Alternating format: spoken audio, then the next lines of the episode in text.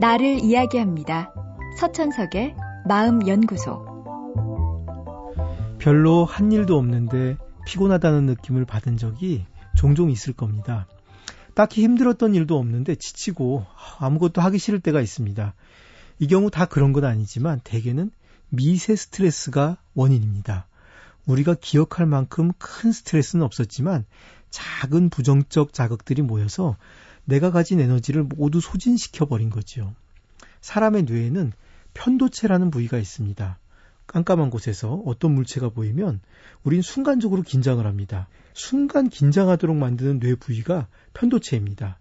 편도체는 조기 경보 장치인데 우리 몸이 위기 시에 빨리 행동할 수 있도록 긴장을 하게 만드는 역할을 합니다. 편도체는 아주 재빠릅니다. 두려워하는 얼굴 사진을 0.02초 동안 보여주고 이후에 무표정한 얼굴 사진을 0.2초 동안 보여줍니다. 우리는 두려워하는 얼굴 사진을 보았다는 기억을 하지 못합니다. 대뇌는 0.02초 만에 지나간 사진은 인식조차 못하니까요. 하지만 두뇌를 실시간으로 MRI 촬영을 해보면 편도체가 0.02초의 사진에도 뚜렷하게 반응하는 것을 볼 수 있습니다. 내가 의식하지는 못하지만 편도체는 부정적인 자극을 느끼고 나를 긴장하도록 만듭니다. 우린 일상에서 수많은 두려운 자극을 경험합니다.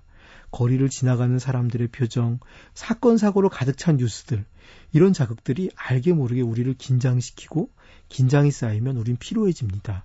반면에 조용하고 평화로운 자연을 찾아갔을 때 우린 왠지 모르게 편안해지고 머리가 맑아집니다. 그곳엔 나를 불안하게 만드는 미세한 자극과 스트레스가 거의 없기 때문입니다. 그렇다고 늘 자연 속에 머무르며 살 수는 없죠. 도시에 살더라도 가능하면 스트레스를 적게 주고 적게 받으며 살아야겠습니다. 적어도 가까운 사람들과 있을 때는 상대의 편도체를 자극하지 않는 게 좋겠습니다. 예를 들어 재촉하는 소리를 피해 봅시다. 재촉하는 목소리는 아무래도 자극적이기 쉽습니다. 그래서 여러 번 재촉할 경우 상당한 스트레스를 상대에게 줍니다. 상대는 긴장을 하느라 내 말을 제대로 듣기가 어렵습니다. 따라서 재촉을 해야 할 때는 강한 목소리보단 가까이 가서 눈을 마주치고 부드럽게 말하는 것이 좋습니다. 긴장을 시켜 상대를 움직이기보다 진심을 전달해 움직이는 것. 한번 시도해 보십시오. 생각보다 일의 결과는 차이가 나지 않고 스트레스는 줄어듭니다. 서천석의 마음연구소. 지금까지 정신건강의학과 전문의 서천석이었습니다.